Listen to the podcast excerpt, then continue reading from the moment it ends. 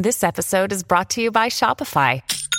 Forget the frustration of picking commerce platforms when you switch your business to Shopify, the global commerce platform that supercharges your selling wherever you sell. With Shopify, you'll harness the same intuitive features, trusted apps, and powerful analytics used by the world's leading brands. Sign up today for your $1 per month trial period at shopify.com slash tech, all lowercase. That's shopify.com slash tech.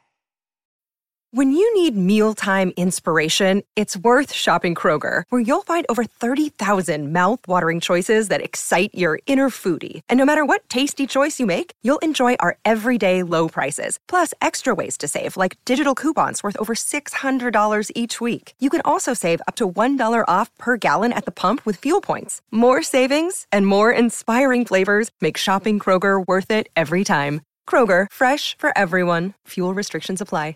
This is Optimal Startup Daily, episode 678. What is data quality and how do you measure it for best results? By Sherice Jacob with neilpatel.com. And I am Dan. I'm your narrator and your host here. And if you've been around a while, you know that uh, I read to you every single day of the week, including weekends and holidays, from these great entrepreneurship blogs that we find. And uh, we're going to get right to it now with another post today from Sherice Jacob. So let's do it as we optimize your life. What is data quality and how do you measure it for best results? By Sherice Jacob with neilpatel.com. We've talked a lot about data quality in the past, including the cost of bad data.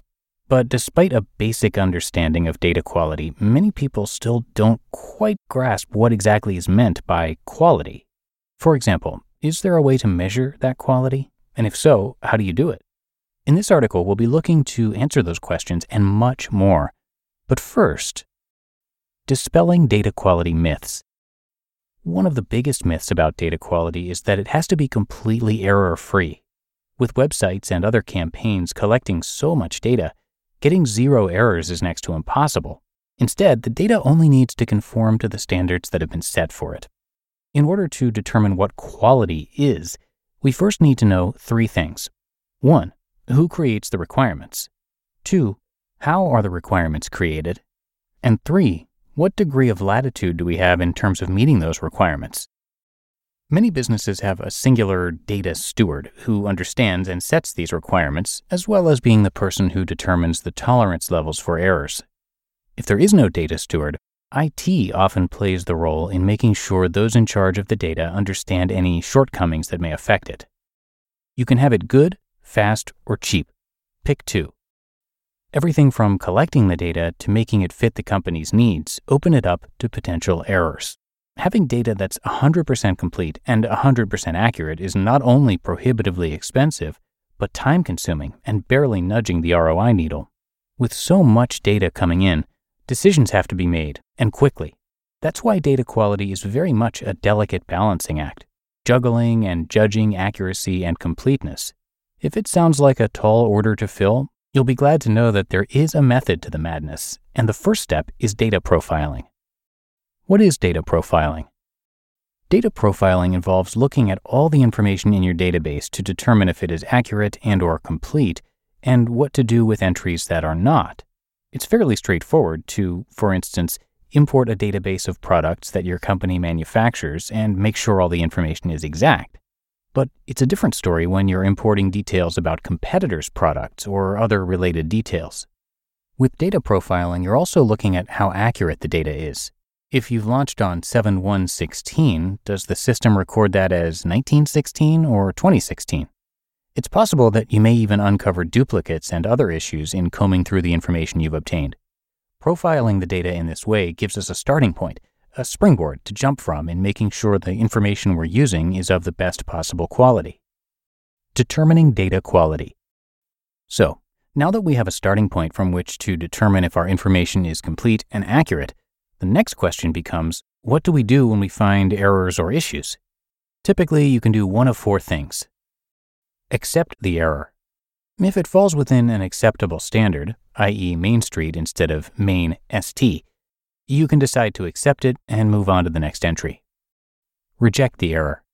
Sometimes, particularly with data imports, the information is so severely damaged or incorrect that it would be better to simply delete the entry altogether than try to correct it. Correct the error. Misspellings of customer names are a common error that can easily be corrected. If there are variations on a name, you can set one as the master and keep the data consolidated and correct across all the databases. Or create a default value. If you don't know the value, it can be better to have something there, unknown or NA, than nothing at all. Integrating the data. When you have the same data across different databases, the opportunity is ripe for errors and duplicates. The first step towards successful integration is seeing where the data is and then combining that data in a way that's consistent. Here, it can be extremely worthwhile to invest in proven data quality and accuracy tools to help coordinate and sync information across databases. Your data quality checklist. Finally, because you're dealing with so much data across so many different areas, it's helpful to have a checklist to determine that you're working with the highest quality of data possible. DAMA UK has created an excellent guide on data dimensions that can be used to better get the full picture on how data quality is decided. Their data quality dimensions include 1.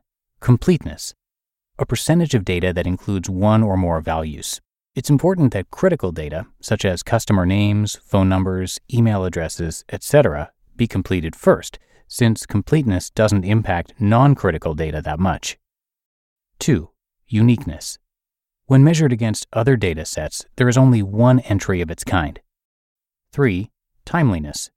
How much of an impact does date and time have on the data? This could be previous sales, product launches, or any information that is relied on over a period of time to be accurate. 4. Validity. Does the data conform to the respective standards set for it? 5. Accuracy. How well does the data reflect the real world person or thing that is identified by it? And 6. Consistency. How well does the data align with a preconceived pattern? Birth dates share a common consistency issue, since in the US, the standard is two numbers for the month, followed by two for the date and four for the year, whereas in Europe and other areas, the day comes before the month, so it's two numbers for the day, followed by two numbers for the month, followed by four numbers for the year. The big picture on data quality. As you can see, there is no one size fits all approach to maintaining accuracy and completeness on every type of data for every business. And with big data's appetite for information growing more and more every day, it is becoming more important than ever to tackle data quality issues head on. Although it can seem overwhelming, it's worth enlisting data hygiene tools to let computers do what they do best crunch numbers. The most important step you can take is simply getting started. The data is always going to grow as more prospects come on board and new markets are discovered, so there's never going to be a best time to tackle data quality issues. Taking the time now to map out what data quality means to your company or organization can create a ripple effect of improved customer service, a better customer experience, a higher conversion rate, and longer customer retention. And those are the kinds of returns on investment that any business will wholeheartedly embrace.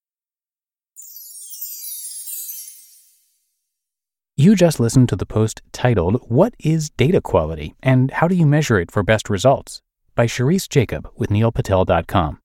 When it comes to hiring, don't go searching for the one. Just meet your match with Indeed.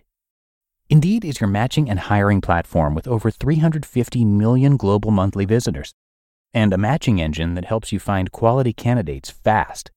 Ditch the busy work. Use Indeed for scheduling, screening, and messaging. 93% of employers agree. Indeed delivers the highest quality matches compared to other job sites. And one of the things I really love about Indeed is that it filters out those incompatible applicants. So when you're hiring, the process is much faster and you only have to consider applicants that are already likely to be a great fit. And listeners of this show will get a $75 sponsored job credit to get your jobs more visibility at indeed.com slash startup. So just go to indeed.com slash startup right now and support our show by saying you heard about Indeed on this podcast. Indeed.com slash startup. Terms and conditions apply. This episode is brought to you by La Quinta by Wyndham. Your work can take you all over the place, like Texas. You've never been, but it's going to be great because you're staying at La Quinta by Wyndham. Their free bright side breakfast will give you energy for the day ahead. And after, you can unwind using their free high speed Wi Fi. Tonight, La Quinta. Tomorrow, you shine.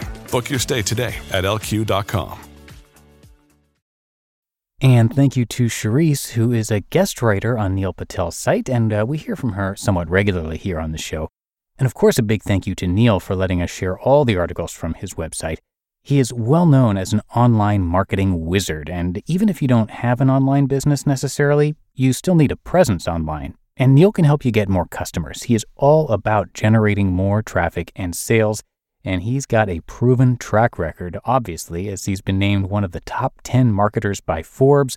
Entrepreneur magazine says he created one of the 100 most brilliant companies he was also recognized as a top 100 entrepreneur under the age of 30 by President Obama and a top 100 entrepreneur under the age of 35 by the United Nations. So, again, you can check out all of Neil's stuff at neilpatel.com. But that should do it for another edition of Optimal Startup Daily. A big thank you for listening every day. That is how we can keep this show going for you. And please do check out the other shows in our network if you haven't done that already. All you need to do is search for Optimal Living Daily wherever you're hearing me right now. So, hope you have a great rest of your day, and I'll be back again with you tomorrow for the Wednesday show where your optimal life awaits.